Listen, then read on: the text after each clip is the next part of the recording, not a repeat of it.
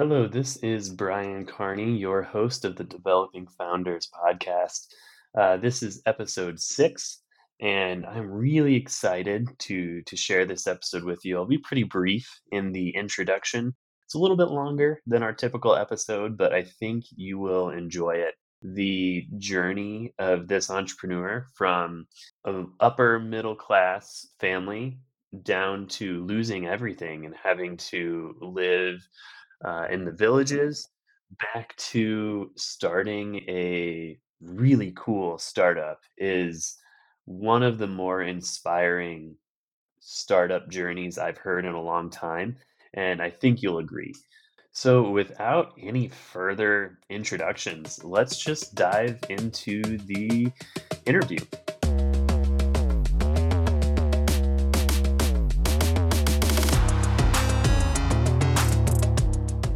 Joseph Rutakangwa Yes, is the founder and CEO of Rwazi, a company providing organizations with on ground data on products, services, and consumer activities from Africa.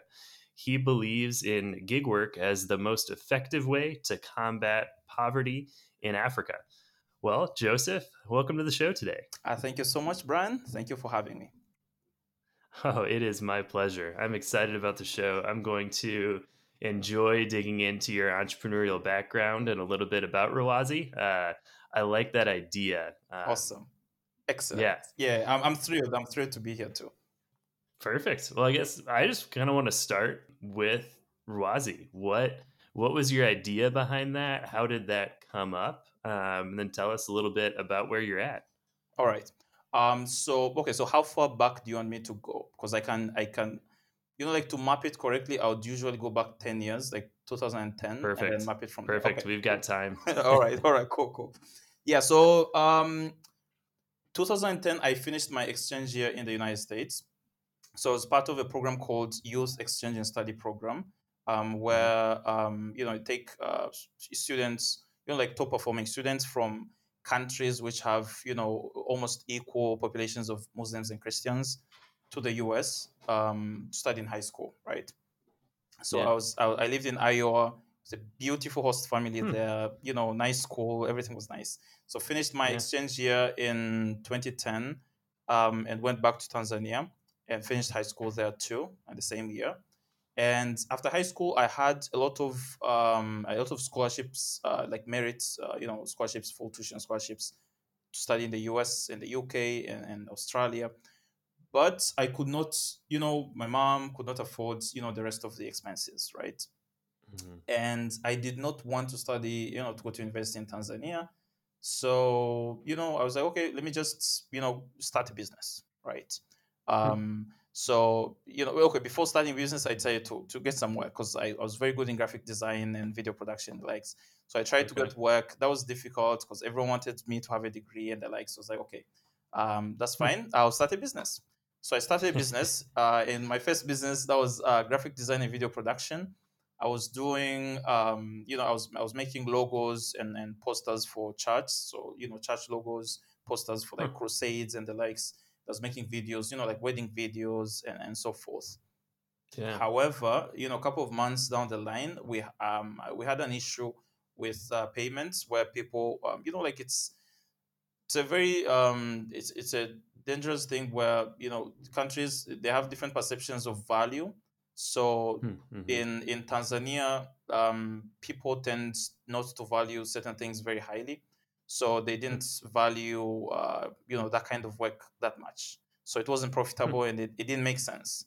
So I had to you know stop it. And after I did that, I was like, okay, um, what are my options? Couldn't get work, business wasn't viable, so I decided to get into volunteering, right? And Okay. so I started uh, doing projects, volunteering projects, and eventually I started volunteering, you know, with the with the UN. Um, the UN has a youth arm, so I was volunteering with that arm. So Wow. created, you know, community development, uh, community development projects. My focus was primarily with uh, creating projects that um, that generate uh, employment for for young people. So these were basically projects Mhm. where we'd go to a village, um, you know, challenge, a village where challenge would be like uh, accessibility to water, and then we would, you know, Hmm. finance the the creation of a, of a well or pump, and then through that well parents would donate um, land for young people to, to cultivate let's say fruits and vegetables and then sell to the market. Hmm so jobs would be created that way. So that went Hmm. well. Couple of years down the line um, i saw the you know repeating problem which was sustaining projects. So people so the the downside of using the the ngo style was people are now be, uh, like dependent on the aid um, side of it. And Yeah. you know so they, they, they didn't have if you don't approach it with a capital mindset like a capitalistic mindset then the capital is not then reinvested in the in the businesses. And therefore businesses can't generate other smaller businesses uh, down the line. So you know some projects ended up fading you know with time Uh-huh. so Mhm. then I came to a realization that the uh, creating jobs uh, and and you know lifting uh, people from poverty, the most effective way of doing that is Mhm. um, by you know uh, funding small businesses and creating small businesses. Yeah. So I left that world. Um, I had gotten an opportunity to. Um, I was sponsored by the U.S. State uh, Department to go to Hmm. Lehigh University. Lehigh University in Pennsylvania had a program called the Global Village for Future Leaders of Business and Industry. So I Wow. went through that program. It's an amazing program. I have never been through any program better than that one. It's amazing. People from, you know, there were like 50,000 applicants and only 107 that year were selected, and I was one of them. Wow. Um, yeah, it was amazing. We're only four Africans, and and you know that in that program that was the first my first true introduction to the business world. You know, get to visit you know the New York Stock Exchange, uh, the World Bank, and all those nice places. talk to you know huge um, investors, and you know was introduced to the Yeah. you know venture capital world and all that, and my mind was like blown away, right? So Yeah. when I when I went back to Tanzania, I decided to um, you know to start a, bus- a business, a new business. So I ventured into agriculture, um, and so I was doing two things at the same time. I was doing my side businesses and I was doing consulting projects for multinationals. So I'll get to consulting. I'll, Wow. I'll, I'll talk to you about both of them. Um, um, but they, Yeah. were, they were just um, not that they were going on at the same time. So on the business side, I, I ventured into agriculture and all of my agricultural projects failed miserably. And and the reason the reason they failed is is you know there's so many factors, but they all come down to access to steady capital, um, and then access Uh-huh. to like um, good talent, and also Okay. security, right? So, um, you know, we had uh, rice farming, and the problem is, you know, in Tanzania, you have that issue with the Masai and the farmers. So the Masai, uh, you know, they have like huge herds Okay. of cattle, and they, you know, just graze through farms, and you know, Yeah. th- those guys are very wealthy, so it's difficult to co- contest in court. Um, so you know, I, I, did maize farming, uh, rice farming. I ventured into some, you know, sunflower for oil, but they all failed. You know, maize farming wasn't profitable. Um, yeah, so agriculture is just a headache. Like in agriculture, What did you do? What did you do with those? Were they companies in that, or was it actually farming maize, or what was the what did the company look like? So so it wasn't okay. So it wasn't a incorporated company. It was a Uh huh. personal business. So the way you Oh yeah. we built it is I would get together with my friends and then we would put together some cash and then hire Uh-huh. people and then you know rent out farms. Happy Oh I, yeah. I bought I bought farms for the maize. I bought my, my own farms for the for, for rice. We had to rent out farms in the area where Oh rice wow. was was grown, and then you know Yeah. you you you rent out a farm. You rent out a farm has like a small cottage, like a small house for for a security guard, and then you rent out people in that village to you know to go to do the, the manual work then you have someone Yeah. who oversees the the whole operation but all of this is done um is done without you know like formal incorporation and going through that because Oh yeah. to do the formal incorporation stuff it's after you've verified the business like after maybe the business has run for like three years then you Yeah. incorporate it then you formalize everything right Yeah. so um and yeah so that was the that was the setup so the the the Hmm. ma- the rice the problem with rice was was security because of the uh, Masai you know cattle and the likes the Hmm. maize um, was the it's difficult to balance it's difficult to make profits because of the seasons and then the the prices at the at the market and and all Yeah. of that and you know the transport and warehousing and all that stuff it doesn't quite Right. um, come to a balance and people who do it for many years they make profits like you know one out of 10 years Um, unless Right. you're unless you're a large scale farmer and then you convert that into like maize flour and all that and make bread, then it makes sense. But otherwise, if you're like a small farmer who is selling to um to, to big to big manufacturers, it doesn't Yeah. really make any sense. So I had to Hmm. exit that. I made huge losses, by the way, like massive, colossal Uh-huh. losses and you know up at, by the conclusion of all those losses i just fell into a massive um de- depression you know for like a year right? And it was through this period where i was just reevaluating everything my positions and my strategies and how i was approaching um, business and life and all that. So so many things at once. And and you know then I, I got an opportunity now um which was you know I, I I- you know sequence of events where I got a book um Think and Grow Rich which is my favorite book of Yeah. all time um Mhm. my uncle sent me that book um, and then I read it immediately immediately after I read it I got an offer uh, by some company to go teach English in Oh, Cambodia wow. Whoa. I never wanted to teach, but I was so squeezed. I was, I was at a corner, so I was like, you know what? Maybe I could consider going to because Yeah. like food was covered, transport was covered, accommodation was covered, and some you know some Wow. reasonable salary. So I was like, you know what? I might as well go to Cambodia and chill for for a couple of years. Um, Yeah. And then a week after, I got um, another opportunity uh, for a corporate sponsorship to study um, in university. Remember, that was like five years down the line. I had never gone to Mhm. college. I was just busy with business and volunteering and the likes. Yeah. So yeah, so I, I eventually took the corporate sponsorship. I went to university. Then my uh, um, then you know my life stabilized. Then I could focus again, right? Yeah. Now with the with the work world, I was consulting. I was doing independent. I was an independent consultant to multinationals, um, which expanded to Africa. So you know uh, Hmm. companies in the transport industry, energy industry, healthcare, and the likes. Now my biggest problem in that you know in that work was we couldn't find data from from African countries. So you know you could easily Hmm. find data if in Europe, you could easily find data in the US, in Canada, in Australia, Japan, but you couldn't find data in in Africa, and it was very frustrating. And because you end up making most of the decisions based on intuition or based on Mhm. benchmarking everything on on US or Europe, which is so far off um, compared to Africa, Yeah. and making you know big mistakes. So then um, I I met Eric. I had met Eric now um, during the uh, my university time, and we Mhm. decided to make um, you know like a data portal uh, where people you know comp- would harvest data on our own, and companies would come and buy that data. Huh. Um, but then it didn't. It wasn't feasible because then how do you know what data is in demand? Um, how do you harvest that Mm. data? And you know there are so many pieces which weren't coming together, right? So then it started evolving to okay, so then the problem is actually collecting the data, right?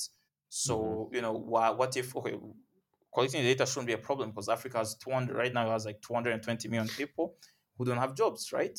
So we can Right. hire those guys, they can collect the data, and and then we can sell it. Hmm. And then we did. So we started hiring groups. So we'd create teams in countries. Hmm. We started with Uganda and Tanzania. Create a Mhm. team. People would move around. We pay them, you know, like money for airtime, um, internet, Yeah. um, you know, transport and the likes, and they would collect the data. But then still, the problem became how do you um, how do you counter the the issue of speed?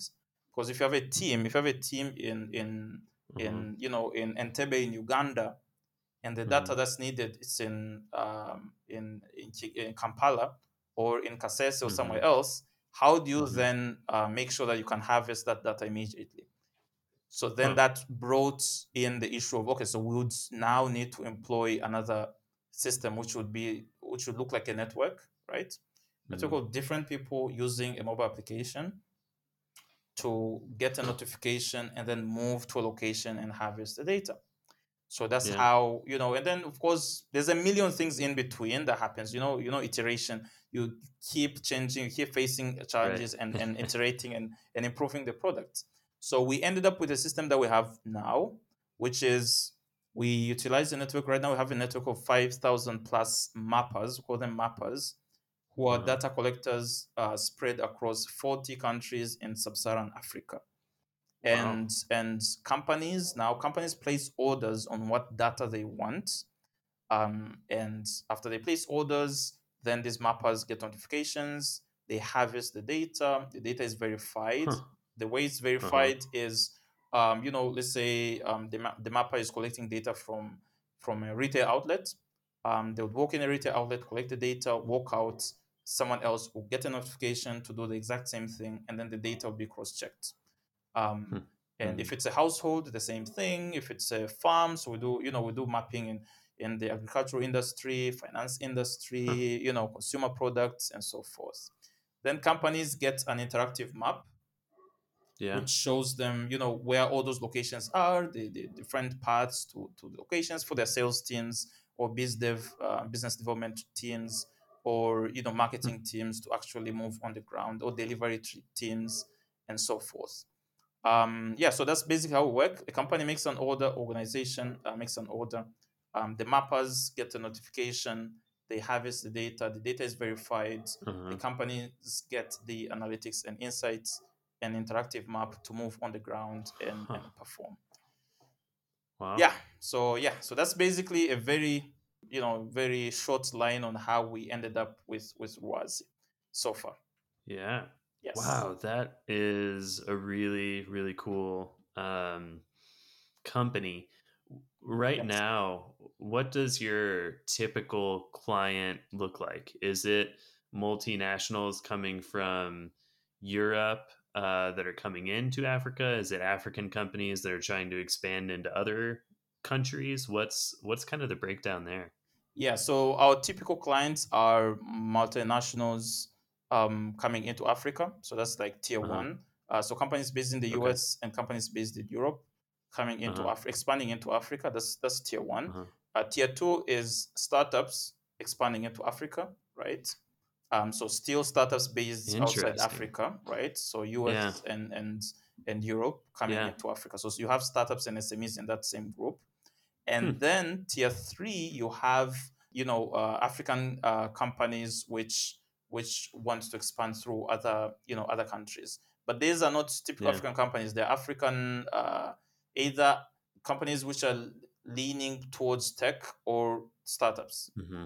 They're not traditional conglomerates, right? So the you know okay. tech com- tech companies or, or startups which are based in Africa and they're expanding into into other countries in Africa.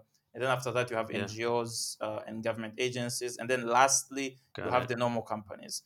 The reason is um so yeah so we had so many surprises right so we had a lot of yeah. surprise as you can imagine um initially when we when we started our idea was okay so I, I had done consulting for multinational so i knew there's a need there right but mm-hmm. i understood that it would be like a longer you know um, um, sales process because yeah. you know it's, it's, a, oh, yeah. it's, a, massive company and then i'm a startup and then it take long i don't know so i was like okay you know what let yeah. me I, I'm, let me just target companies which are living with the problem itself right so an hmm. african company would 100% understand the problem and won't be difficult to um, you know like to get on board and then run with it yeah but the surprise was most companies in africa are actually not looking to expand right?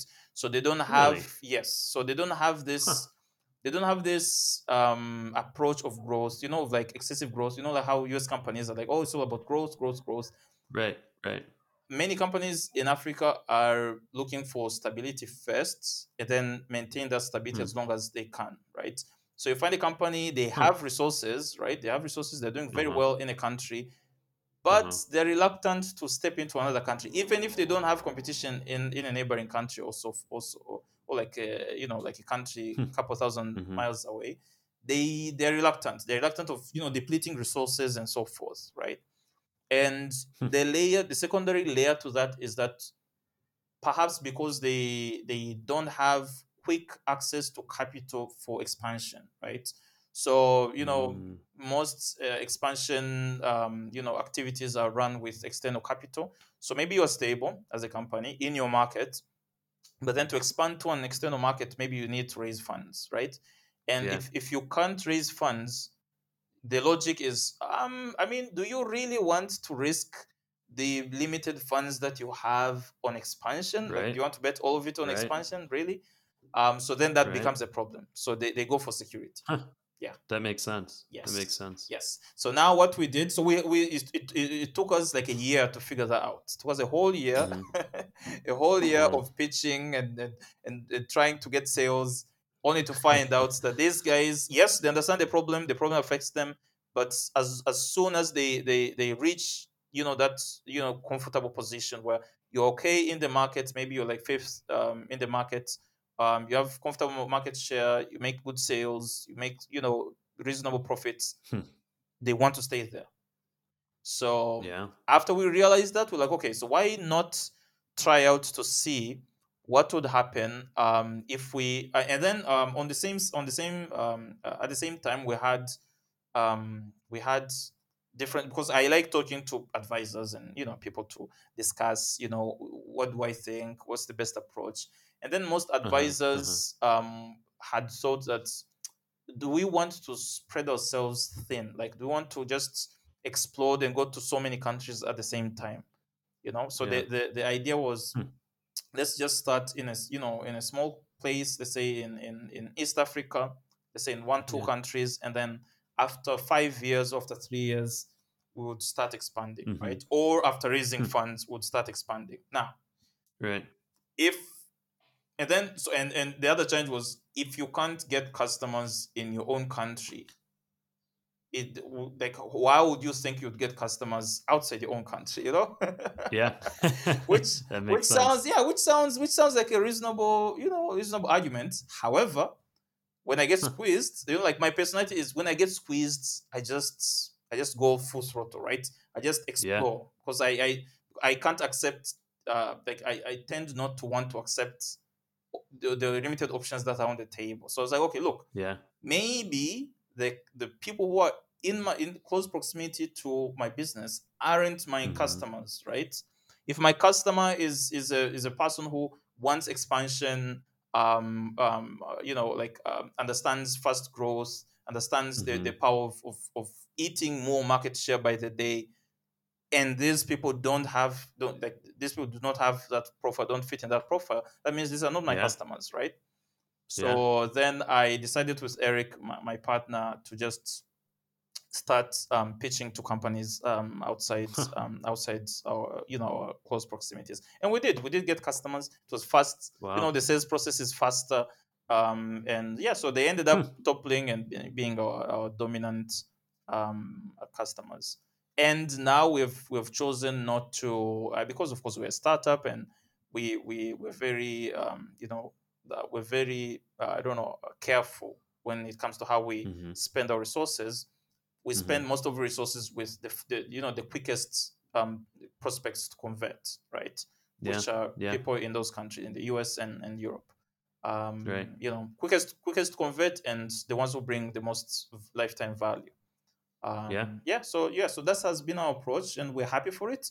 We Huh. know that for a fact, African businesses will come on board. You know, um, in the years to come. Let's say you know one, Yeah. two, three, four, five years. Of course, they'll come on board, but they aren't early adapters. Yeah. Yeah. That makes sense. You you go after the low hanging fruit first, Yes, and then yes, once uh, yes. once the company's growing, other people will will Mhm. jump on board. Um, huh, that that's interesting. So a, a lot of what I'm hearing uh, talks. It sounds like you have kind of always been very driven. Is there something early in your life that really helps that you think is a, a big factor into why you are so driven to succeed and to to help people what's what does that look like tell me a little bit about that Yeah. Yeah. So okay. So this goes back all the way to um. Okay. So so I'm I'm um right now I can say I'm fortunate, but you know when it was happening, I didn't see it as a you know as a I saw it as a misfortune, right? So I Mhm. I I grew up in a comfortable life, right? Mhm. So I had, um, you know, I had access to a computer, you know, back in the nineties, where you know, I my first time to see Yahoo was um, was nineteen ninety seven, so I was five, Hmm. and you know, I was browsing the internet at five and six and seven. So imagine this is in Tanzania in the nineties, So if you're Mhm. browsing, if you have a computer and you're browsing the internet in Tanzania in the 90s, that's like, you know, you've made it. Right. Yeah. um, you know, and you know, we had, you know, I grew up with a library in the house, with a laboratory in the house. Um, so I was, I was very, and you know, my mom was my first teacher. We were homeschooled in the early Mhm, days. mhm. So you know, I, you know, I had so, I, and I loved to learn back then. You know, when you grew up with with with books, we didn't. Uh, so my my Yeah. my parents were those parents who don't allow kids to watch TV and and and you, you- we could Yeah. only we could only watch TV if we get so you do exercises in the morning and then you have to get like uh, eight out of ten to to watch cartoons. You know, on Cartoon. Yeah. if you don't, you have to do your corrections and all that you know, until you get eight out of ten.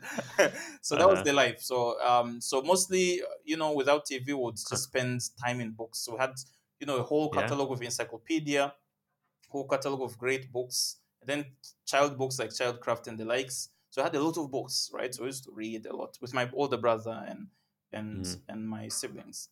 So um, and then later on, um, I went to Uganda. So you know, like uh, with homeschool kids, um, it's good in the beginning, and then later on, the kids tend to feel like they're they're in, uh, like in, in a sort of a prison. So we wanted to get out, and my parents took us to Uganda to a boarding school, a preparatory school in in Uganda. So I went to Yeah. Uganda. It was a very nice experience. You know, I learned Luganda, so that was my fourth language. A very nice experience.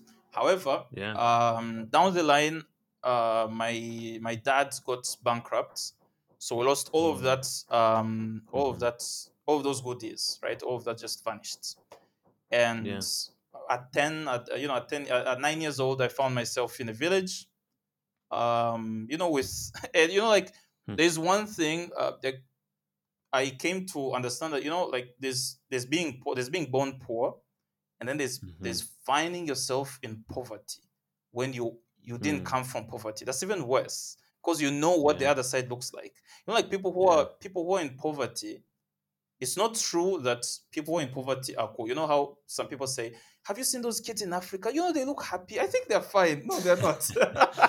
Right. they're not they're not fine but because that's that's where they were born it's difficult for them to to to like to put themselves in in another life like to plug themselves in another social Yeah. class so they kind of have a mechanism of of finding their life bearable right but Mhm. then I was I had a different experience because I came from this life of having access to internet and all this stuff, all the way to heading cattle. So I was a, I was a village boy. I was heading cattle. Wow. Um, I was eating mangoes for lunch, Wow. and I was depressed. So that was the lowest. At 2002 was the lowest Yeah. point in my whole life, and I will never go lower than that point. And Hmm. uh, so I was 10. So I was heading cattle as a village boy, and, and so fighting snakes and all that stuff. You know, when you go to head cattle, you Wow. find so many things out there in, in the in the wilderness. And the only thing that kept me sane was my was my imagination, right? Because Hmm. I had seen, I had lived a good life, and I was so pissed that that life was taken away from me, and I was so angry at the, at, at that point. I was so full of rage Yeah. and I swore to the ground of that place. You know, it's like a it's a it's a region just below Uganda. So where you were, like if you just go Okay. below that region, that's that's in between uh, Rwanda and Uganda. So that region right there, that's Okay. close.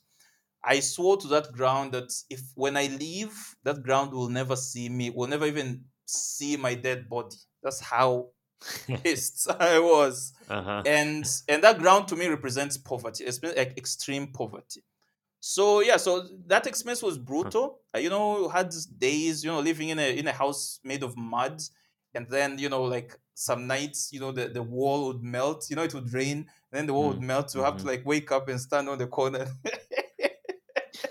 and stand on the corner and and wait for for the morning and then would start to make mud and build the wall from from from scratch Mm. again it was a brutal experience like it's it's not a joke right so when i left that place so my mom also went to the same once you know my mom is now a grown up so her expense was even worse because she she you know she had wanted us to live a secure life and have a certain future and see all of Yeah. it just slip through her hands. Like she almost went mad, right? So she worked hard. She took us out of that place, right? So and then my but my dad and mom separated, so it was just up to her and four kids. So we we got out of that life and went through. We crawled. Like that's why I like movies. So a movie, you know, like like an idea of what what, what we did was crawl, like in in um, Shawshank Redemption, how that guy Okay. crawled through that pile to freedom. That's how Right. hard life was in the years after that. So we had to get like one room. Um, you know, and one room in Tanzania Mm. means like one room. Like there's no kitchen or Yeah. bedroom, just one square, and you have a kitchen and Yeah. everything right in there. Oof. So it was a long, long journey. My mom was earning five dollars a month and all that. So it was it was brutal, right? So that's when I developed. I, I I went from being a being a spoiled kid to being a super self-motivated, extreme, extremely determined kid, right? So I was I Yeah. excelled in school. I over excelled in school. So in school, my my Hmm. thing was I'm not going to just be number one. Mm-hmm. My scores have to be a total score of number two, number three, and number four. Like have to beat them so hard, like Yeah. crush them so hard. so that was my attitude, right? I had a very so so so I wanted because like it's like if you fall, you want to get up with so much force that you won't be Yeah. you won't be uh, you won't fall again or you won't get back to that um to that kind of life. So that drove me for years and years and years and years and years. And my imagination um was was was big.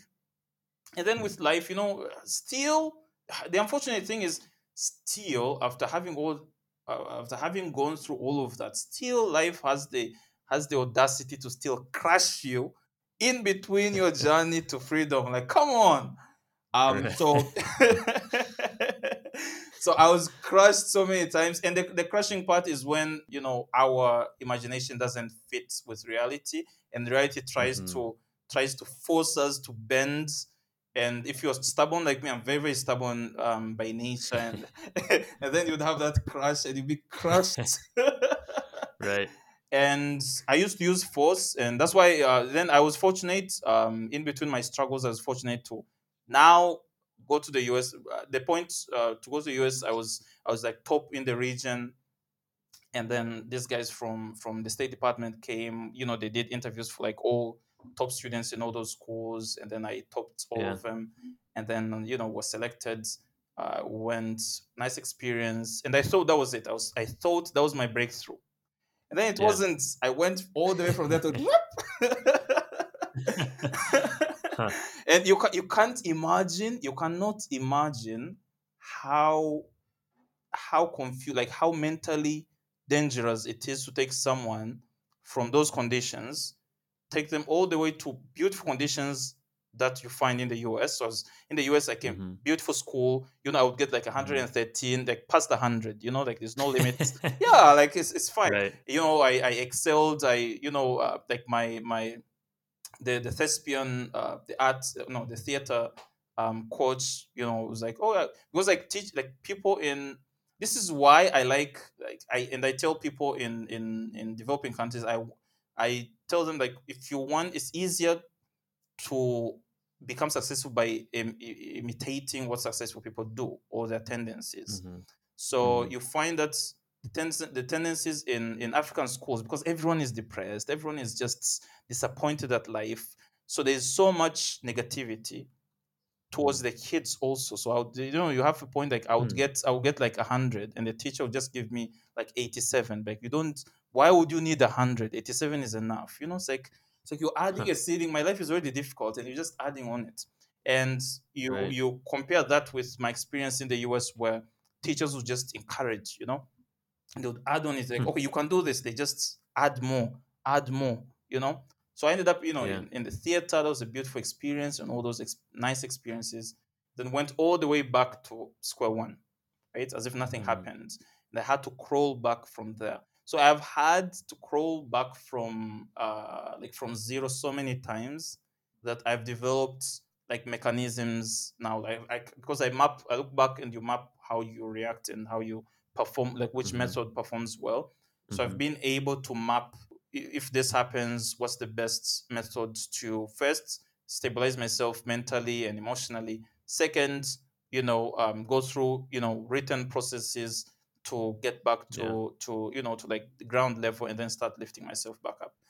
So uh, I Huh. I so through that you know you develop extreme self motivation and self motivation is basically so the way I look at it is the problems I'm solving are personal Yeah. problems, are personal problems, right? So I um so um, I'm solving one. I want to build wealth, so that's a personal thing. Two, I want to Mhm. build wealth in a way that, as in my path of building wealth, I'm leaving gold in the path, and the Mm. the, the goal is creating jobs because I was a victim of joblessness and like, ha- having having um, zero opportunities of working at McDonald's and Walmart. Like I, I usually Yeah. laugh. I usually laugh when people in, in the states are like, "Oh man, I'm stuck at Walmart or or you know or Applebee's for years." I'm like, "Come on, do you know how lucky you are to even have uh, a job at Walmart?" Right. You know, in in in Tanzania or in in most African countries, you either have an office job or Uh-huh. you have a manual job, like you're actually crushing stones, you know, Yeah. or you're Yeah. just at home and jobless, right? Being being a burden Yeah. to your parents.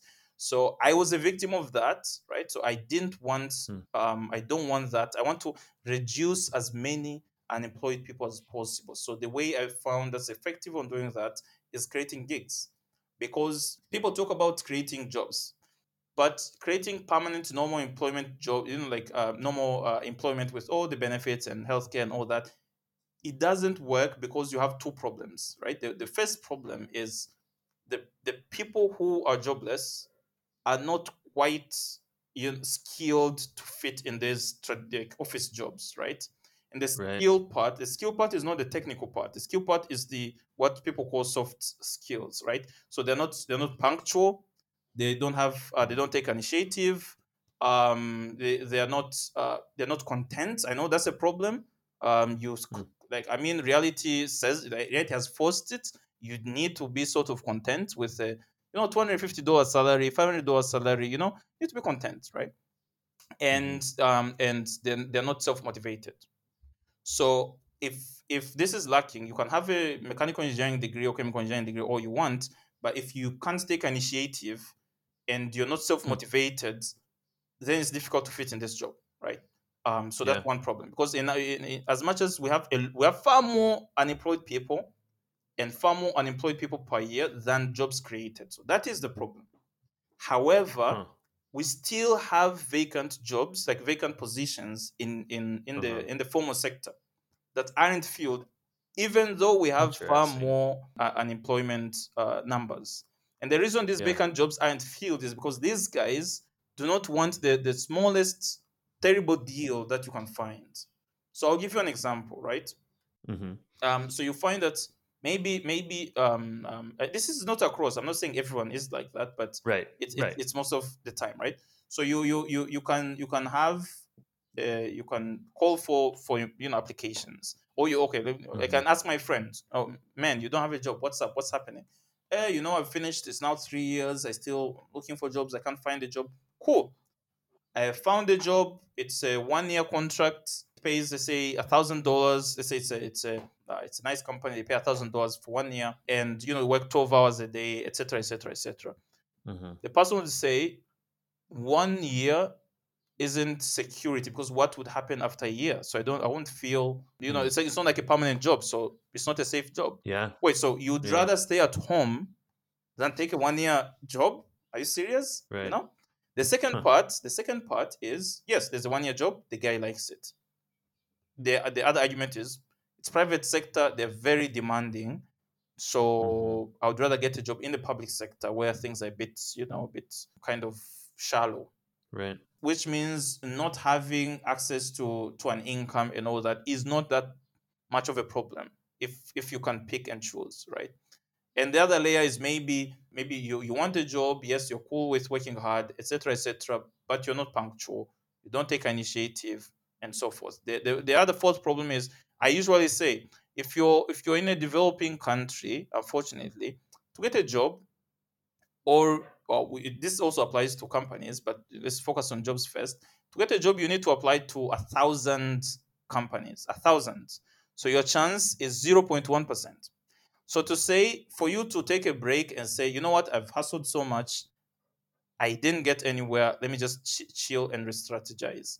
You need to have applied to 1,000 company offices, like 1,000 offices. That's when you can say, okay, if you get no's from 1,000 places, you need to sit down, re-strategize, and go back. Like change your hmm. change your style, change everything, change your approach, and go back to work a thousand more. like for me, for me to get corporate the corporate sponsorship right. to university, it took me five years and 400, wow. 400 applications. Wow. and this is full on applications with all the essays and the interviews and all that stuff. Wow. 400 to get one, right? For me to get um to hmm. get uh, pre-seed, so we raised pre-seed last year. To get pre-seed, mm-hmm. it took us um three years and mm-hmm. 200 and yeah, like something like 250 investors. So wow. 250 investors, and this is a full-on. Uh, I'm not counting people you reach out to and they don't respond. People, you, I'm talking about people right. who are who are interested, and you get on a call, you send documents. Uh, 250. Yeah. Wow. That's when you get one, and that's pre-seed. wow. Uh, so I mean, it's it's harder. It's it's much harder. So mm-hmm. yeah, uh, you know, so people on both end, both ends um, need to. Pull. So that's why my stance is: look, uh, people some people will get office jobs but that's not sustainable it won't absorb everyone who is jobless right so gig right. gig work gig work works the way it works yeah. is you don't want to to get on an office at 8 a.m it's fine you can take on the gig at mm-hmm. 10 10 a.m anytime you want anytime you're free right. any day you feel yourself how much money you want to make per month depends on how much you want to make like how much money you'll make depends on how much you want to make right so yeah. i have mappers i have mappers who make up to $500 a month and I have mappers who make like five dollars a month, and they're hmm. all the same mappers. They all have access to the same opportunities. It's just as, yeah. it's just that the ones who make five hundred dollars a month are always on it, always hardworking. You call them for any gig, they're on it. They work hard. The ones who are five dollars, sometimes they, they don't feel it. Sometimes they, you know they have you know other you know uh, things. I don't know um, to work on. So yeah, so huh. with gig work, at least I want to make yeah. sure that the people who are hardworking, are ambitious, they have dreams, those guys will get jobs. Like those guys will get yeah. work, they'll make money, and they can use that money to build businesses. They can use that money to do something else right. and, and build their lives. Right. And you know the other guys who are not there yet. I mean, what can I do? Yeah. Yeah. Yeah. Yeah. Wow, that's that's really interesting. So I guess one one question that I was wondering about is with your background and your level of thinking and your degrees, you could probably go into a multinational that has a wing in Tanzania or in Uganda or wherever you wanted to go. And that would be a lot easier. It would be short term, a lot more financially lucrative. So, what is it about startups that makes you keep trying, even though it is so difficult to to have a startup that works? Yeah, yeah. Okay, so that's true. That's true. I got a lot of beautiful uh, job offers, right? However,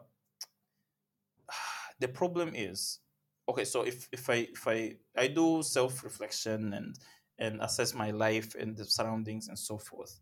Now, yeah, in in my case, and which is the case, you know, so many Africans relate to this case. I got to where I am because so many people sacrificed. They shared their income with my mom to feed us, to take us to school. So my uncles and aunts um, paid for school tuition, paid for you know bought us shoes, a school uniform, you know, gave yeah. us places to live for years, for like more than a decade, right? Um so i was uh, so i got here because those guys made sacrifices. And it's not that they, they had a lot. They were all employees right?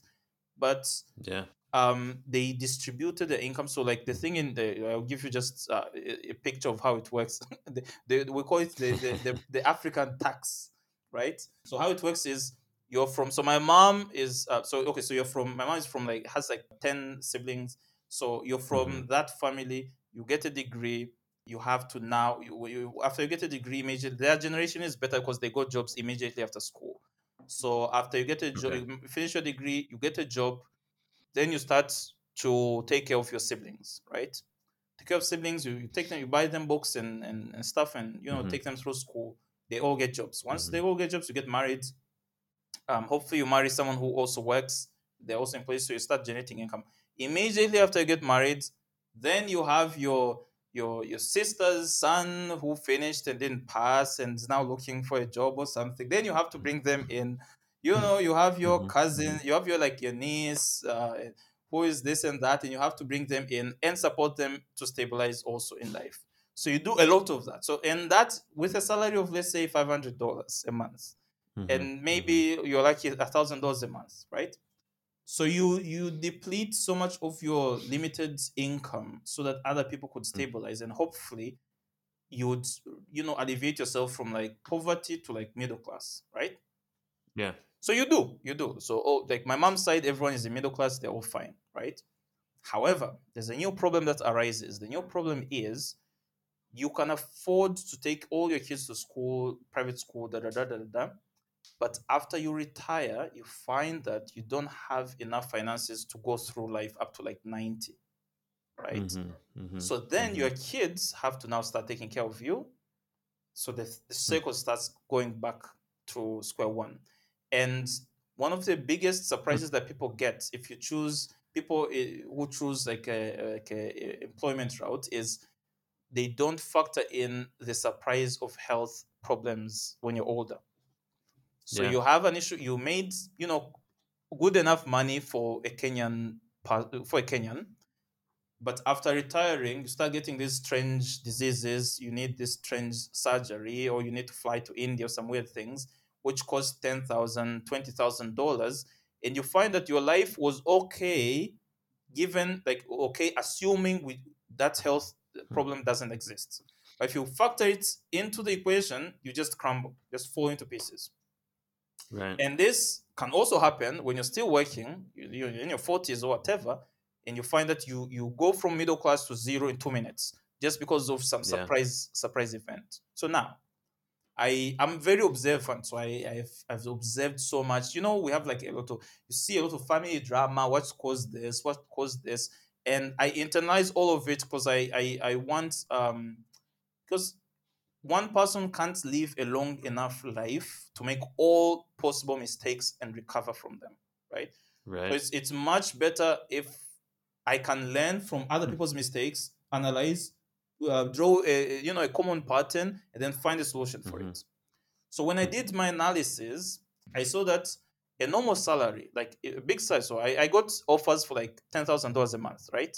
Which is human. That's like twenty three million shillings in Tanzania. You're like you've made it in life. However, right ten thousand dollars is enough, assuming you're not taking care of any extra people and you haven't gotten a health surprise and all those weird Right. events haven't happened. So because I saw that all of that isn't enough, I had to calculate how much would be comfortable. Like how much if if I, I have to make a good enough income such that I can Mhm. I can absorb. So for me, wealth is like a shock absorber, which absorb like you can you get those events in life. So the more wealthy you are, the more you can absorb the shock and retain your your Yeah. position. So I found that I need to make at least ten million dollars to be able to Mhm. say, okay, I mean I can comfortably cover as many shocks as possible, right? Now, Yeah. I, I, I can't possibly build, you know, I'm, I'm, I'm a strange person because I'm also countering, I'm also factoring in an atomic war, you know, a, a nuclear war. And, if, I understand. and, and, and if that happens, am I able to to charter a plane and fly my family to somewhere, some bunker somewhere that I've bought for like, I don't know, 25 million? That- that's a that's an extreme Uh. example, but I also factor all those things. Uh, It's not that I'm paranoid; it's that I know like what does it take to create financial safety, right? So Right. I I talked to I talked to people I admire. So I was fortunate to meet um uh, wealth managers. One in particular, the guy is called Hmm. Christophe. He manages like a billion uh, euros in in France and I Mhm. asked him, "What does um what is what would you consider wealthy? Like, what's the number where if someone is at, at that number, they would Mhm. they would just you know they won't worry about any sort of unless maybe the, the asteroid comes in and crashes Earth, and of course you can't Right. do anything." so he put it at a hundred million dollars. If you have a hundred million dollars, I mean, you can just go to bed. Only God can can challenge you at that point. so so I'm like, okay, hundred million dollars, but it has to be a hundred million dollars diversified in many countries, in many types of assets, in many, like extreme diversification, like to Yeah. the T, right? So I was like, okay, so that's that's a reasonable number to start with. So 100 million. So that's what I'm going for at the moment. Of course, I want to, yeah. So 100 million is like stage one for me. Mhm. Um, that's layer one. The second layer Mm. is that's a personal layer. So all of my all of my uh, my entire work is is primarily driven by my personal like solutions to my personal problems, right? Yeah. um, intrinsically driven. So that's that's that's the personal layer. But the secondary layer, which Mhm. is which is my my my social um, layer, is no one would really like no one really cares, at least at the moment. No one really cares about solving problems of your community, right? So I noticed certain things. Uh, in my in my hustle for scholarships, the, the common thing was scholarships were given by people were issued by some rich guy to things that are close to him. So if if the guy is from is from North Carolina, he would offer a scholarship just for people in North Carolina or from North Carolina, Hmm. right? If a guy um you know um had a certain major he would offer so they're limited to to to the people who are Yeah. offering them the same thing i experienced in in venture in in capital in raising money is there's there's a lot of capital but geared towards people who match criteria of the people offering the capital so for instance there's a lot Mhm. of capital for israelis right um and this capital for Mhm. israelis is is by israelis living in the us and israelis in israel so if you're an israeli Right. i mean you've you've, you've made it because you can always get you can always yeah you can always get you can always get capital right so um so i was like okay so this Huh. is uh, so i'm like okay fine fine. I'm not going to blame anyone. Of course in the end if there isn't any tanzanian like tanzania has one billionaire models i admire the guy. I love him so much. Although he hasn't now invested he doesn't do any venture funding you know?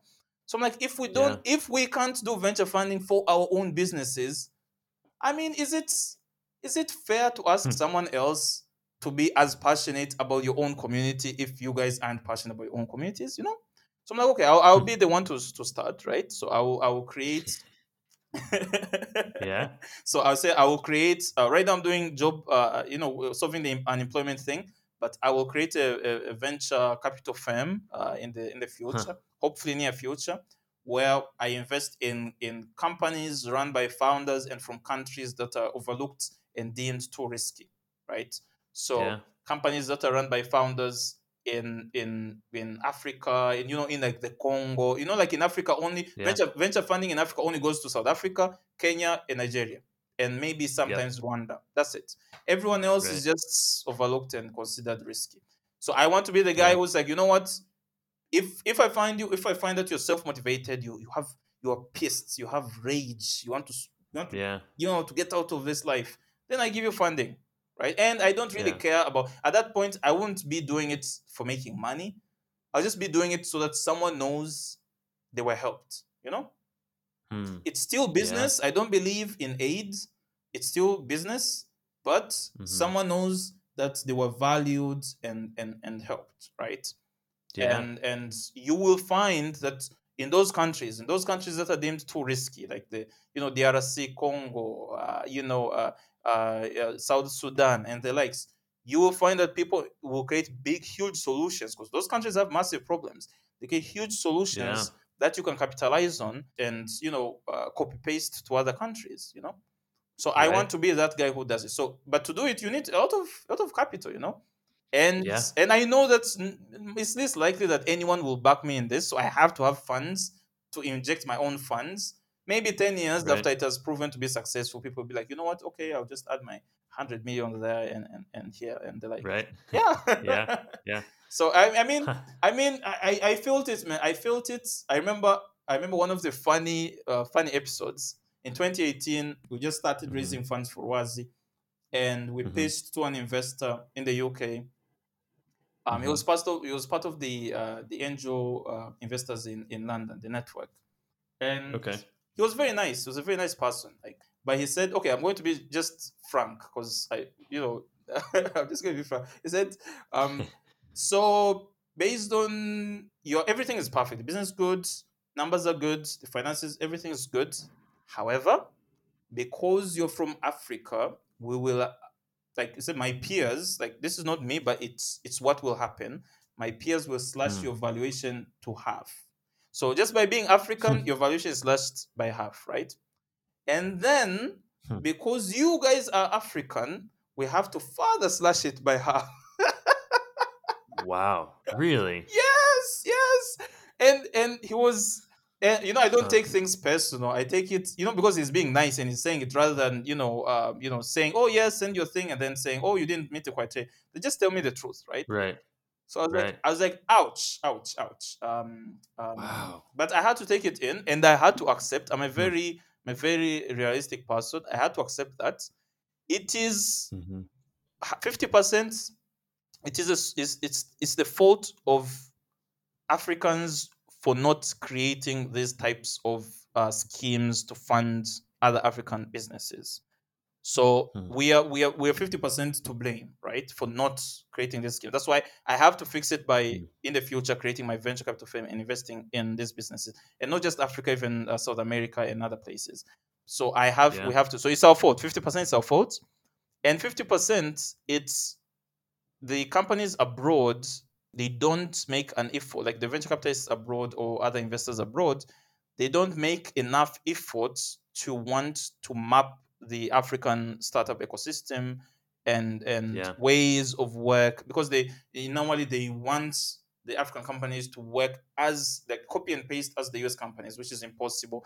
They want African companies Yeah. to have the exact same numbers as US companies, not possible. So, for instance, one of the most Right. things I, I say, like, come on, guys.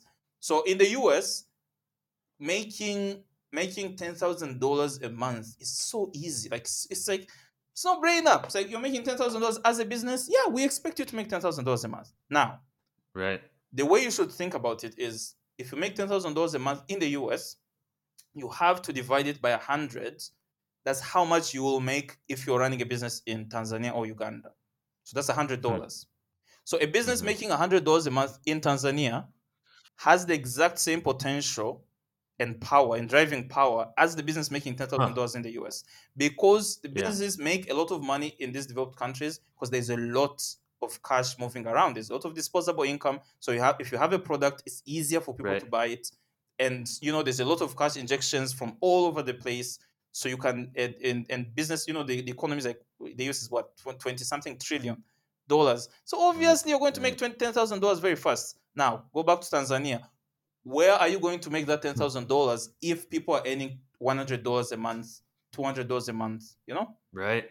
Right. So, so it's not it's not even tech, it's not going to happen, you know. So I I argue I've argued Huh. so much um, with with people in the scene that the measures you have put are not reasonable. They don't apply in Africa. Just come to Yeah. Africa, learn what's applicable, and then adjust everything to match. So you say, you know, this is Yeah. these are the criteria for these companies. These are the criteria for African companies. And even in Africa, you have to change. Nigeria is not the same as Uganda, right?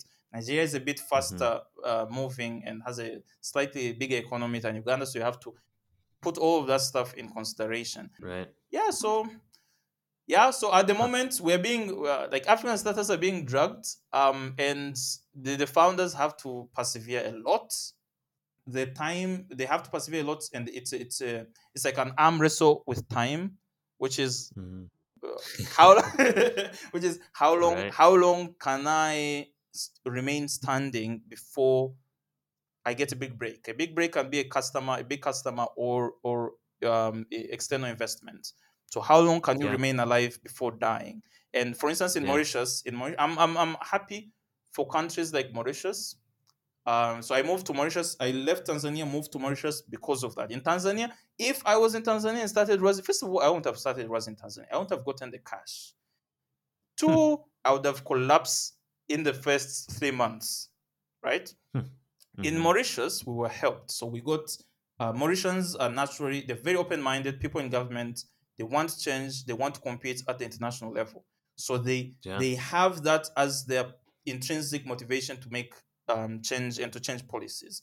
So when we, yeah. we when we started Rwazi Mauritius, we got pre-incubation, we got some funding, uh, grants. It was hmm. grants. Um, then we got incubation. So they have um, the Mauritius Research and Innovation Council. So they, that uh, council has a scheme called uh, National SME Incubator Scheme, and that scheme provides uh, grants to startups which are incubated, and the grants mm-hmm. goes to you know uh, sustaining you for like twelve months. So we got got yeah. grants from the the the MRIC. Um, our incubator later on, after the grants dried up, our incubator injected um, some angel uh, investment there, and huh. after and then went through acceleration, we got more grants, and then at the end of acceleration, we were lucky enough that you know our incubator is is um, is the you know it's like the Africa Tech Incubator here in Mauritius, and um, it's run you know by very uh, a very passionate um, guy who started. He's called Michel. The guy started SME for Africa. He used to work for Microsoft, and he started SME for Africa initiative in Microsoft. So he hmm. he is mm-hmm. passionate about building businesses in Africa. So he wow. he worked yeah. with the government and um, convinced the government to try investing in startups. So we were the first Mauritian startup to get uh, institutional investment and the first the first startup to do pre-incubation incubation acceleration and immediately get institutional investment. And we got that from a private wow. equity firm which is uh, which is partly owned by the government. And what if like they were they, they don't invest it's a private equity firm. They don't invest in in startups. They, right. they you know they just invest in in mid-level mid-sized companies. But they they made right. it a, they, they, they tried. So you know what? Let's let's let's make it a try and see how this goes. And that was that was beautiful. Um so wow. if more countries did um, what Mauritius is doing now, yeah, would would would go far. You know, and Mauritius is now working with different uh, angels. We're seeing a lot of investors coming from Europe. They come to Mauritius. Mm-hmm. They set up different um, like investment vehicles for companies in Mauritius and other parts of Africa. So mm-hmm. I, I'm, I'm hopeful for the future. I mean, we had to start, so we, we suffered, but I'm hopeful yeah. for companies.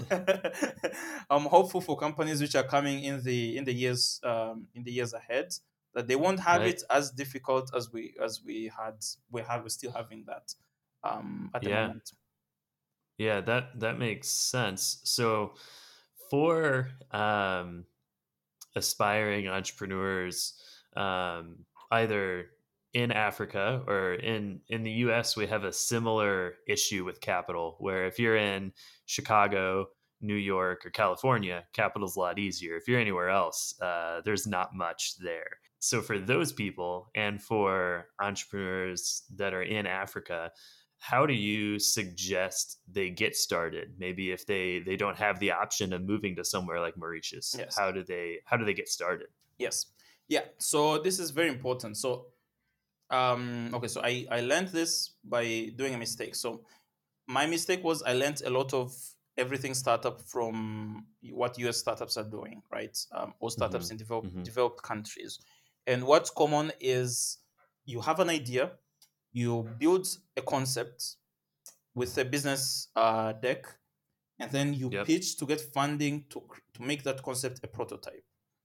And then you, mm-hmm. you get more funding to make a prototype MVP, then you get funding to so you, you funding drives your your product development and growth with it. Right. But right. this model is is a product based approach, which is build a product first and go to the market. Now, mm-hmm. this doesn't work for founders who are not in the hotspots because no one right. will give you funding to build prototypes. And right. and you know in in the US at least you can start a Kickstarter or you know have a page and do crowdfunding. Yeah. In Africa, yeah. none of that exists. There's no crowdfunding, no angel investments because you're living with your parents who are earning two hundred dollars a month and all your uncles. Like it doesn't work. Like there's not nothing. Right. So my uh, and we wasted we wasted um, two years because of using that product um, uh, hmm. based approach. Now, the, the Yeah. effective approach is a service uh, based approach. Now, in essence, in essence, all businesses are service businesses, all of them. Right. Now, because you don't have capital, completely forget about the product. Only focus on the service. So, what service is the product providing? Because even Hmm. if someone is buying water, the service Mm-hmm. they're buying is quenching their thirst. So, they're buying a service. So, if you're like, for instance, for Rwazi, after failing so much to raise cash for product development, we're like, hold on.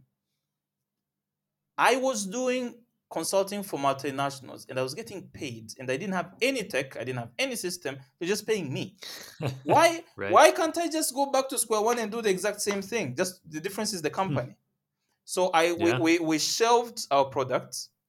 We changed our pitch because our pitch was, oh, we have this dashboard, it has predictive analytics and that, that. That's just nonsense.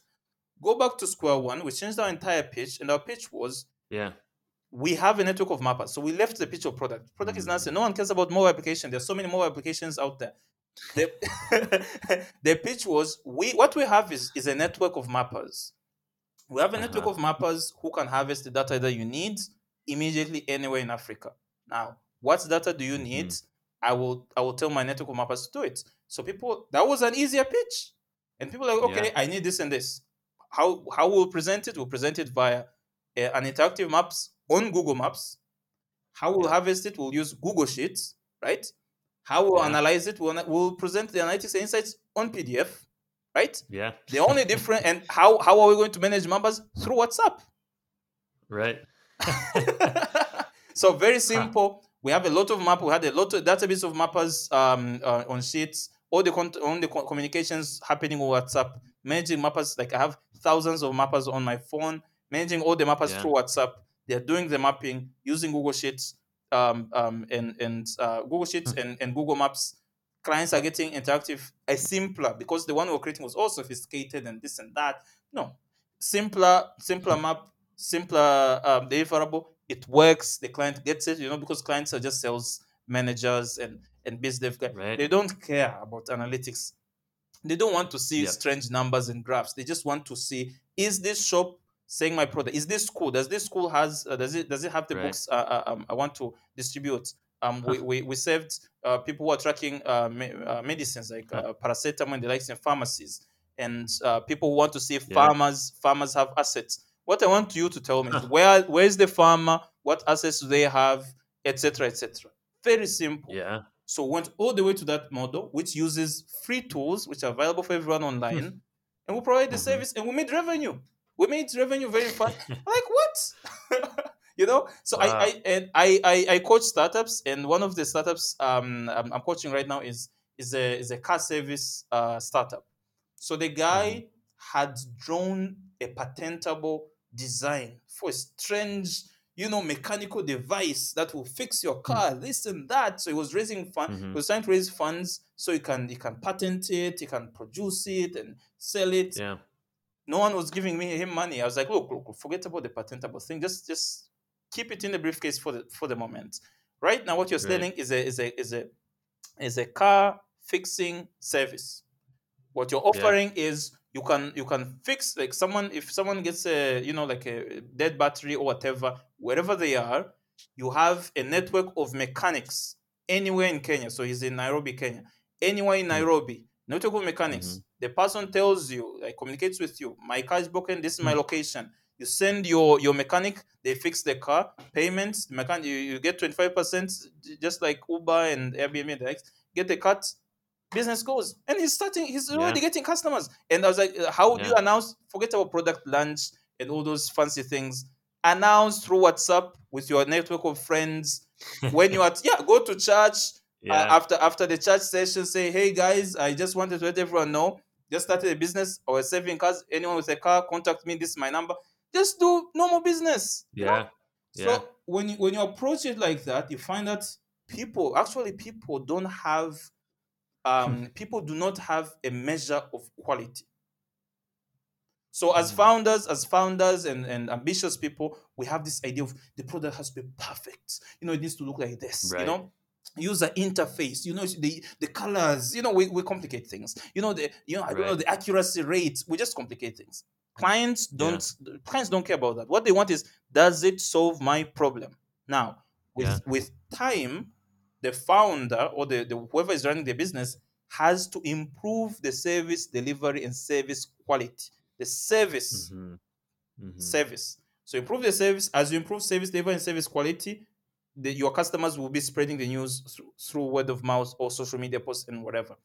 And Yeah. with that, you will create traction. The, the reason for traction is not to sell to investors. No, the reason for traction is so that you can live a comfortable life.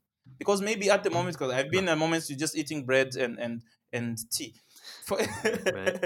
So you get from a stage of eating bread and tea to eating, you know, different meals a day, right? For your own comfort, so that you can sustain your own life and the business is sustainable and with your co-founder and the likes. Right. After you've reached comf- comfort, the comfort level, then you go to an investor and you say, "Look, I have a business. This is the business. Uh, we provide these services to these customers. This is how much we make per month, um, and this Mhm. is this is um, you know how much profit we, uh, we, we we retain. However, I have designed a product that with this product Mhm. we wouldn't would cut all these operation operating expenses all the way to to this level, all the way down. Yeah. But this product, we can't afford to build this product. So we need funding to build the product so that we can we can optimize our Yeah. service and, and, and lower the cost and increase the profits.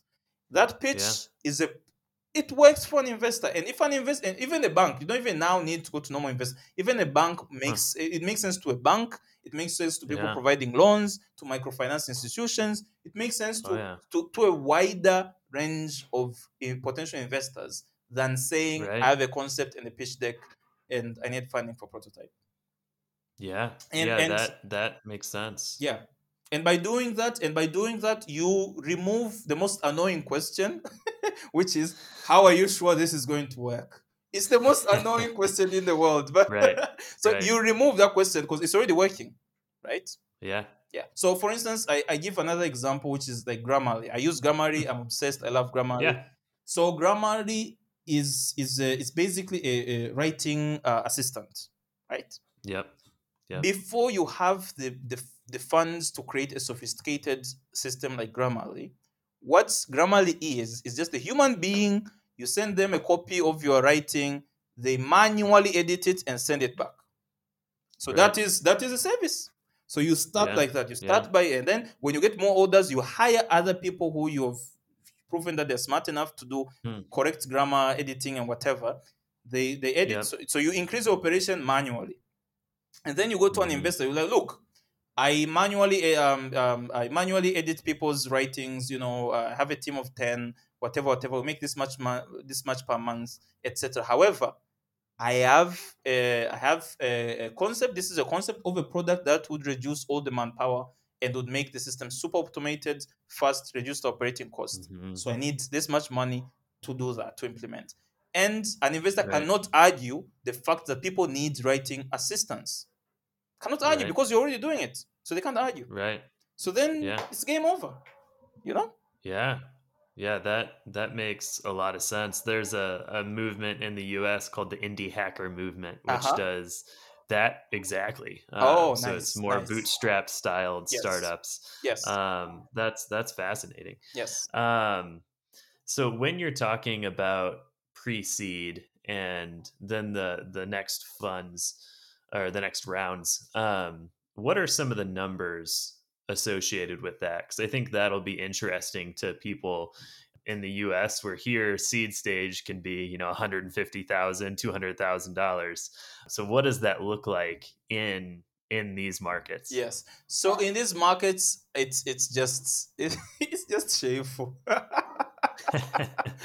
so the normal numbers, um, a normal investor would invest like at at pre-seed stage.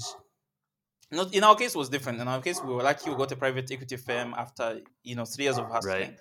But the normal number for at pre-seed stage is like two thousand dollars. Hmm. Two thousand dollars. If you are slightly lucky, five thousand dollars. That's about it. yeah. That's for Yeah. pre-seed. So so if you're lucky to get that investor that says, um, let's say uh, you're you're at pre-revenue stage, Um, Yep. you haven't built a product. You have sort of a prototype. You have a beautiful business plan. You have some pilots run.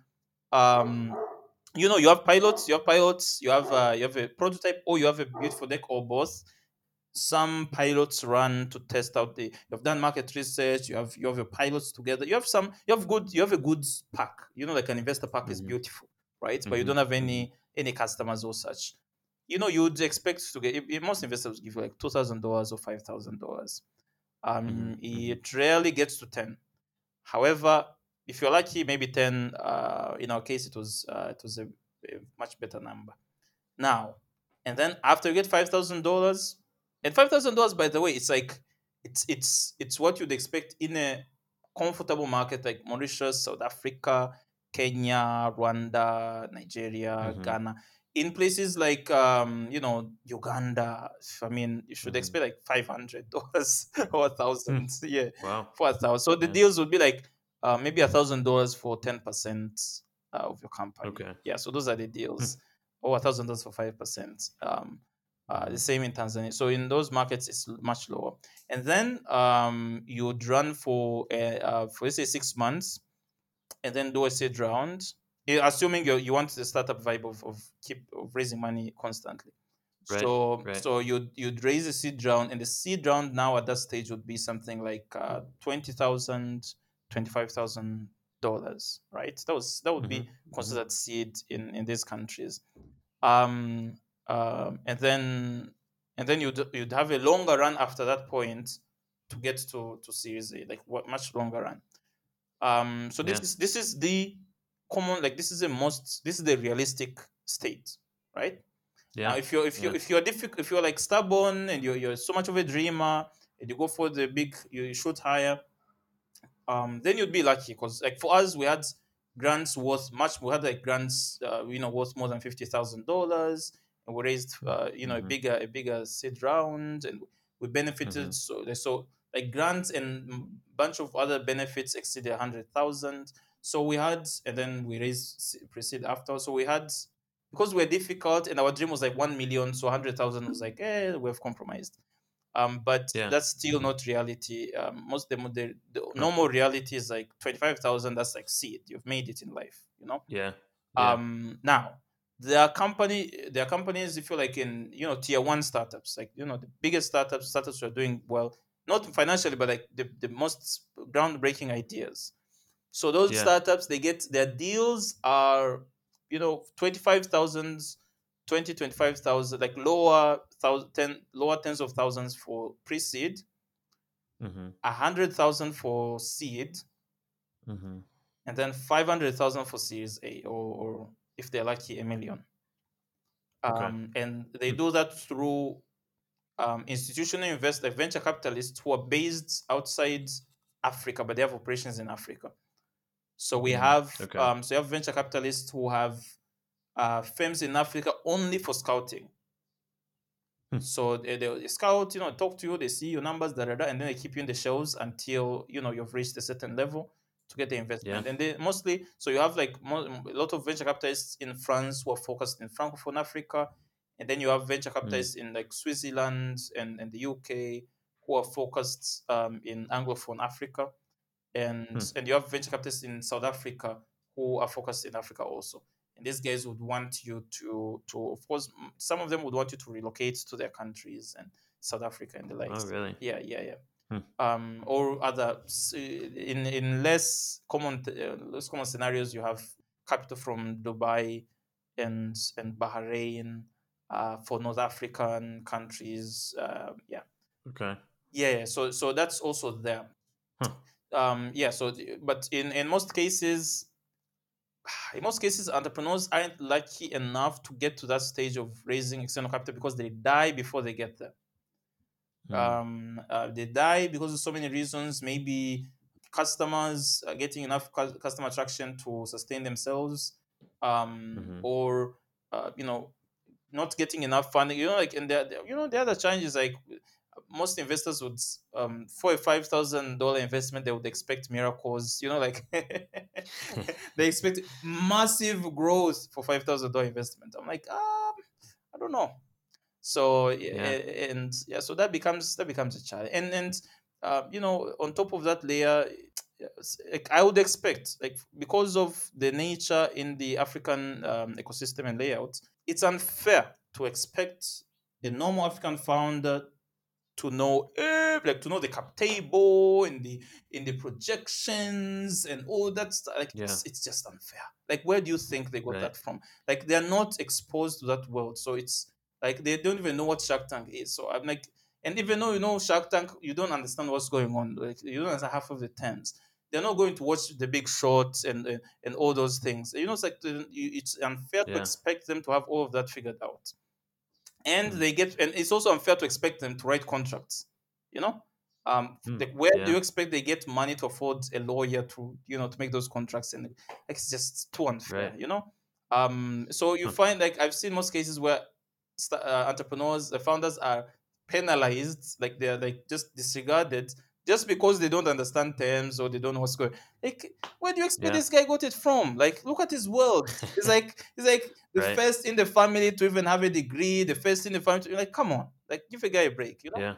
um so Yeah. i i like um i appreciate um initiatives by organizations like Seedstars so organizations like Seedstars they they bring in inter- entrepreneurs like you know uh, founders with Yeah. potentials and they train them to to kind of to understand these things and expose them to this world um although i still i still think in the end there needs to be a simpler way of approaching it which would get the founder only to focus on the business right Mhm, up mhm. to a certain level and then they would now engage in the admin work and the, the finance work Right. and all the, the quote unquote boring boring stuff um, but yeah man yeah that's the situation. And incubators Yeah. we are lucky in the incubation that we went through is, is very very people are very smart. Like um had Michel who had worked Yeah. at microsoft he has a deep understanding of tech.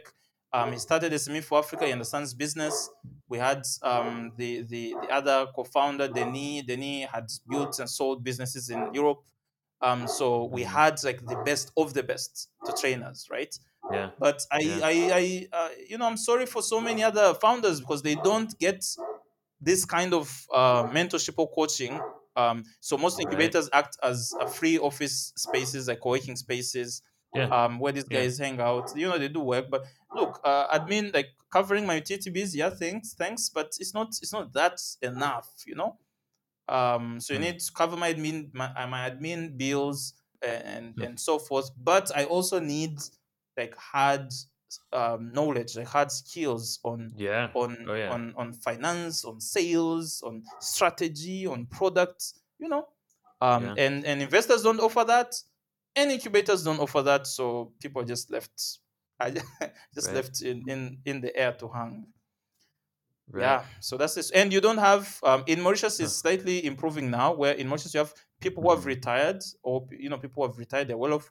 They they volunteer to to advise startups. Oh yeah. Yeah, so Yeah. we're very lucky. We're very lucky.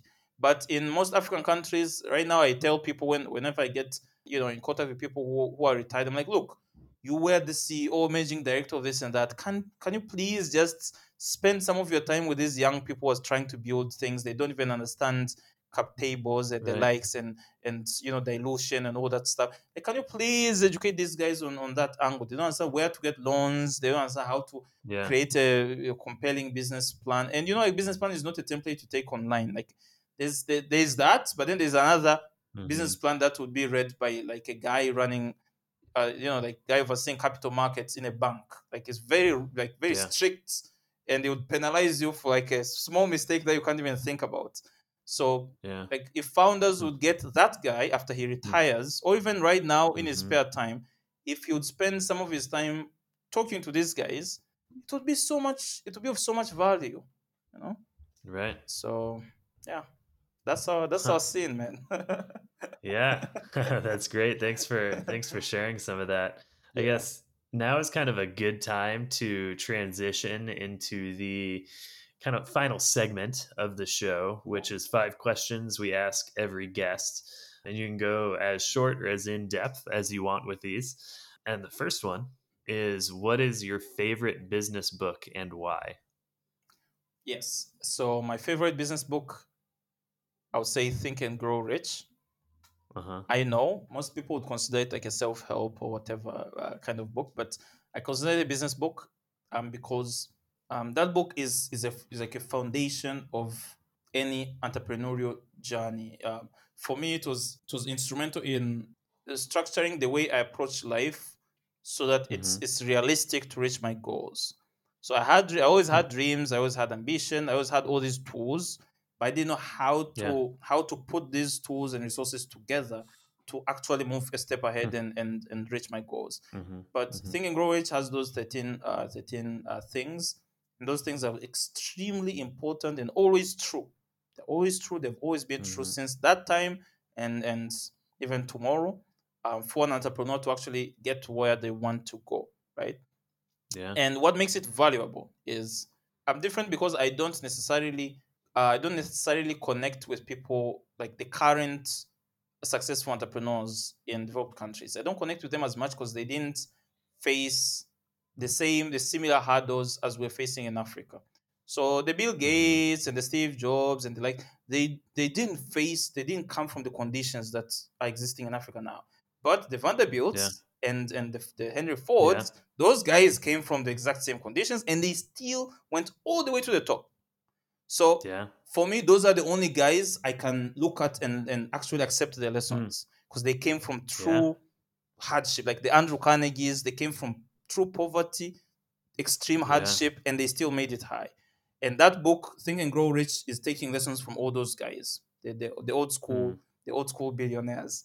And so I love Yeah. it. I love it so much. Um, so yeah, so that's why it's my favorite. And I and and I tell um the book also says it like you you shouldn't read it if you don't have a burning desire if you don't feel like life isn't worth anything without you reaching your dreams you shouldn't read it so so i Mhm. i still i say the same thing to you know people i coach or youngsters who ask me oh what book to read like yeah think and grow rich is number one but don't go there if you're not extremely desperate if you're desperate Right. read that book it will unlock your life just, just Yeah. like that yeah Mm. yeah Yeah, that's great. yeah So then the uh the second question Yes. is what's one hobby that you have that many people might not know about? Music making music. Uh-huh. yeah that's making music. Um i love i love making music. Um you know i use my weekends to make music. Um and you know most people wouldn't think that i make music if they see me in my businessy uh vibe hmm but i make music. But yeah i make music. Um i i write but maybe people would expect that i write. Um i love traveling i love Mhm. eating uh, i love talking to people you know like i can hold conversation i hold conversations for like four hours six hours Yeah. i love it i love it so yeah so yeah those are some That's of the great. things uh, some of the things i enjoy Yeah. Okay. Yeah, that's that's fantastic. Where uh can people hear some of your music out there that I can link to in the show Oh, notes? uh, my music, my music. Uh, so you just have to search Joseph Rutakangwa. My music is on Spotify, it's on Apple Music, uh, Uh-huh. It's on Deezer, Tidal, you know, Perfect. all the places. Or like you can stream it, you know, in all streaming platforms. Just Great. write Joseph Rutakangwa and and Perfect. and enjoy. Perfect. We'll put that in the show notes. nice, thanks. Great. No problem. Well then the the third question is who do you look up to in business? Hmm. Yeah. So on this one, on this one, I have a different approach because I don't have one person who has it all. So I I separate them per per segment based on what I admire most about them. So so like I like Mhm. Richard Branson because of his his he faces a lot of challenges. He's done a lot, but he retains his youth energy hmm and Mhm. and that comes off like imagine it comes off if you're looking at him in a video it still comes on like wow and i want to be like him like i for that aspect i want to have that i want to have that that you know you ins- you have that good energy positive vibes you have that happy energy regardless of all the challenges and the the stuff that he had to he had to overcome and that also Mhm. rubs off his you know the people in his organizations a- and so Yeah. forth so i like richard branson on that he's not a typical ceo who's like you know super strict you know that that, you know he's, he's very Yeah. happy and chill and so that's richard branson Yeah. i like um elon musk because he Mhm. Elon musk goes for the absolute impossible impossible like Yeah.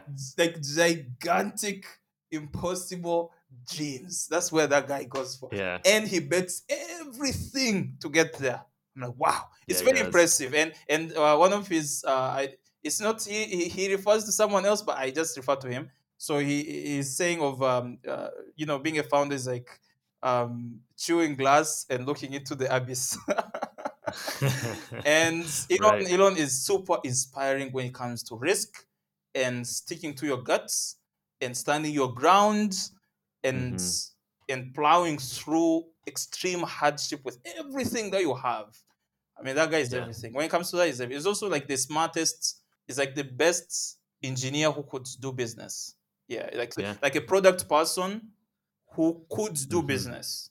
So yeah, so that's a very impressive com- combination. And then Yeah. I like uh, I admire Bezos for expansion. So Mm. Bezos for me it's expansion. Um, is is very good at Mhm. expansion, expansion business, expanding business lines, expanding products. Um, um, uh, spreading spreading his growth, his gradual growth. Uh, It's just impressive. Um, Yeah. um, uh, patience. Uh, it's like that style of uh, you know your your your your, your like Elon Musk is like opposite of Elon Musk because Elon Musk is, is just exploding, uh, and Bezos is Mhm. just um like. It's like have you know that thing. It's like welding. When you're doing welding, you know you put like heat, and then the the iron or whatever just melts slowly. So instead of explosion, he just gradually eats up Hmm. market share. Gradually eats up market share and expand Yeah. very impressive. and Yeah. also, I admire Aliko Dangote. Aliko Dangote is uh, is a you know, Mhm. the richest guy in Africa, big business guy. What I like about him is his control. So he he retains a lot of Mm. control uh, in his organization, and he expands in the most difficult places. So that's Mm. different. So Bezos is good at expansion, but not in the most difficult places. Um, Yeah. Dangote expands in the most difficult place, the places that everyone runs out, like runs from, like you know, uh, you Hmm. know, like the Congo, the, you know, Ivory Coast, and you know, Tanzania, and and yeah, investments even in Nigeria, as much as it has, you know, some some you know sort of instability, but that guy invests in difficult places and still uh, uh, succeeds uh, in his ventures, you know, with cement and and other uh, Uh-huh. factories Uh-huh. um, and retains a lot of control in his company. That's that's very Huh. that's a very important um, thing to look at. Um, so his approach of business is, is completely different, and and I admire him for that.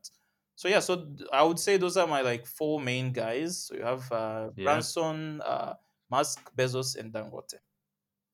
Yeah. Yeah. Wow, that's that's great. Yes. So we can go to the fourth of the final five questions, which is what is your first memory of money? Oh, uh, yeah. My first memory of money is um, my mom giving me money for offerings. You know, like to give an offering uh, mhm, on Sundays. So that's like the first time I saw money. The first time I, I had Mm. money. For a moment, you have money at home, then you get in a car, get to church, then you give it away. I didn't think I didn't I had not thought about it until you asked the question. Because Mhm. um, then the like the idea like my mom is a very kind and giving person. I'm not saying this because she's my Yeah. But she's actually that, you know. And Right, people people who know right. her would say the exact same thing.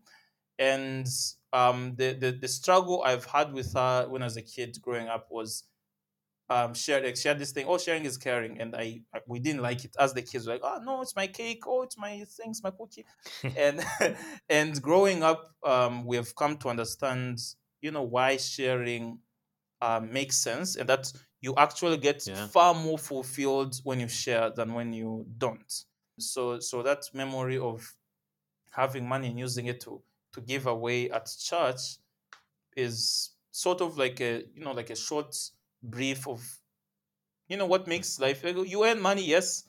Um you use some yes but then you also share some with others. Yeah, yeah so that's yeah that's my that's my memory. That's great. yeah Then the uh, final uh, question of the final five is what is your favorite quote? oh, oh yeah uh favorite quotes favorite quotes um it's uh henry ford that's whether you think you can or you think you can't you're right hmm Yeah. So, which is, uh, and this, this quote looks lightly, it looks like, oh, you know, those uh, quotes that you put up and da da da social media. However, this quote is very, very deep because Mm-hmm. it it sheds it puts light on the fact that everything runs like the source is in our mind which is Yeah. which is what mind even in my series of negative um negative to zero the, the first thing i talk about is is is deciding your identity your mind identity now okay i came to mind identity because i saw that every other identity i try to assume has severe disadvantages. Mm-hmm. you know like national identities have severe disadvantages. Unless you have Yeah. a you have a beautiful passport and you can travel like 170 countries without a visa then you're fine. But if you're from if you're from if you're from yemen uh, i mean i mean your national identity is not going to help much. Uh, religious identities uh, also has its own advantage uh, disadvantages and so forth and we Mm-hmm. if we assume identities that are physical we might Hmm. we might or emotional we might end up those identities might end up being the things that are blocking us from getting from negative to zero Hmm. right so i'm like okay so what's the easiest way out the easiest way out is creating a mind like uh, uh, assuming a mind identity so there are two which is one is being a creator the other one is being a victim right now Mm. um, being a creator is is thinking that you can. Being a victim is thinking that you can't. And both are right. So for instance it is true that there's no funding in africa and because of it businesses can't easily succeed. It is true. It's true. It's the fact. However are you going to assume that identity or you're going to assume the identity that there, are 1.2 billion people in africa um, and and and you know it's relatively easier to to run a business. Costs of running a business are very low therefore you can run extremely lean and sustain long enough until you see profitability. And then you can still Mm. make it. And you can capitalize on you can capitalize on unemployment. You can capitalize on the fact that companies in in developed countries want to invest in africa but they don't have data. And you can use that to capitalize. You're the only one on the ground. They're like okay who is in Yeah. africa? We have joseph. Let's call joseph. Joseph gives us the data. So then being in africa becomes an advantage. But that's Mm. because i've picked one of the two identities right? Right. are you going to think and i say this for everyone. Like people say oh you know yeah i'm black so things are hard. I'm like look it's for me. I never i never see it as a problem. Like look you choose. People people in their own uh in their own countries because you can say um i'm a christian in a in a um islamic republic so therefore i'm discriminated against. But do you know that christians in christian countries are still discriminated against people say i am i am i am black in a, in a, i'm a, I'm a black minority in another country. Do you know like for instance in my case i've been like the, the, the discriminations i've faced was in my own country in tanzania. And it was just Mm, because of yeah. um, the the, uh, the the financial reasons not has nothing to do with with um, the color of the skin. So that's just so saying uh, Yeah. you know saying uh, the system you know the government is corrupt which government isn't right and True. and, and are you going to say because the government is corrupt so what? Do you, you do you live in poverty until you die? Are you going to just give up and and die? Is it and we, in whose advantage will it be if you say i'm being suppressed and wait to die and if you say i can i'm not suppressed and i uh, suppression whether suppression or not i don't care. I will get to my dreams and then get there. Whose advantage is it? You know Mm. um the, the, the people Yeah. we say africans oh african governments they can't grow up because people you know leaders are corrupt so leadership needs to change. Look are you going to wait until those presidents die? And those guys don't die. Like they, they will live until like right. are you going to wait until they're 98 and die? So by that time you're 50 and broke you know? So Right. you you, you Right. should think that you can. Because if you think you can't it's true. It's true that they're corrupt. It's true that you're being suppressed it's true that you're at a disadvantage society wise all of that is true. And it's true Yeah. that you can get up you can you can capitalize on being disadvantaged. It's true that you have resources. It's true that you can run lean. Because you've lived in poverty you're capable of living at two dollars a day one dollar a day because you have experience. That's an advantage. Just Mhm. flipped it. So all of that is also true. So what truth do you want to assume? Right? Yeah. so I assume I assume the, the latter, which is the, the, the power position. I want to I want to always assume the position of power. Um, And if you do Mhm. that, your entire life um, just opens up, you know, before you and, and you grow up. You just lift Right. yourself up. So that's why I love that quote and it means a lot to me. Um, yeah. Wow, that's great. Well, this this has been a lot of fun. Um, I enjoy this. Hopefully, we'll be able to have a round two in the future. Yes. yes. So, where can the audience go to learn a little bit more about you? Um, so they can find me on my uh, I don't know, let me think uh, LinkedIn. So I'm on LinkedIn, Joseph Rutakangwa. I'm on Twitter. It's at J Rutakangwa. Um, I'm on Instagram. It's at J Rutakangwa. I'm on Facebook. It's just Joseph Rutakangwa. I have a Facebook page there. I'm also on YouTube. I talk a lot on YouTube. So I have YouTube, a lot of YouTube Great. videos on talking. So you can find me on YouTube, Yeah. Joseph Rutakangwa um yeah so on youtube i post a lot of videos i talk about you know one wide range of, range of things and so forth Yeah. so yes they can find me in all those places and let's connect Perfect. and yeah move move life forward Yeah, that's great. We'll we'll link to all of that in the show notes so people can find you easily. yes Uh, but this has been great. I really appreciate you so taking the time today. Um, Yes. It's been great to learn about your background and the startup scene. Yes. Learn more about that. yes Um, yeah. So thanks. You enjoy the rest of your day. yes excellent thank you so much for the time thank you so much for for having this kind of uh podcast and shedding light on on what's happening in in in africa and uh thank you so much for for your time i enjoyed it so much um yeah and and i hope we talk we talk again in the future Yeah, absolutely. all right As always, thank you for joining in our conversation. If you have any recommendations on guests for the show or any comments on this episode, or if you would like to be on the show yourself, email me at podcast at studentsofbusiness.com. To get our show notes and to be alerted on the release of new episodes, hit that subscribe or follow button in your favorite podcast player or go to developingfounders.com and subscribe to our email list. Thanks for joining, and I'll see you next week.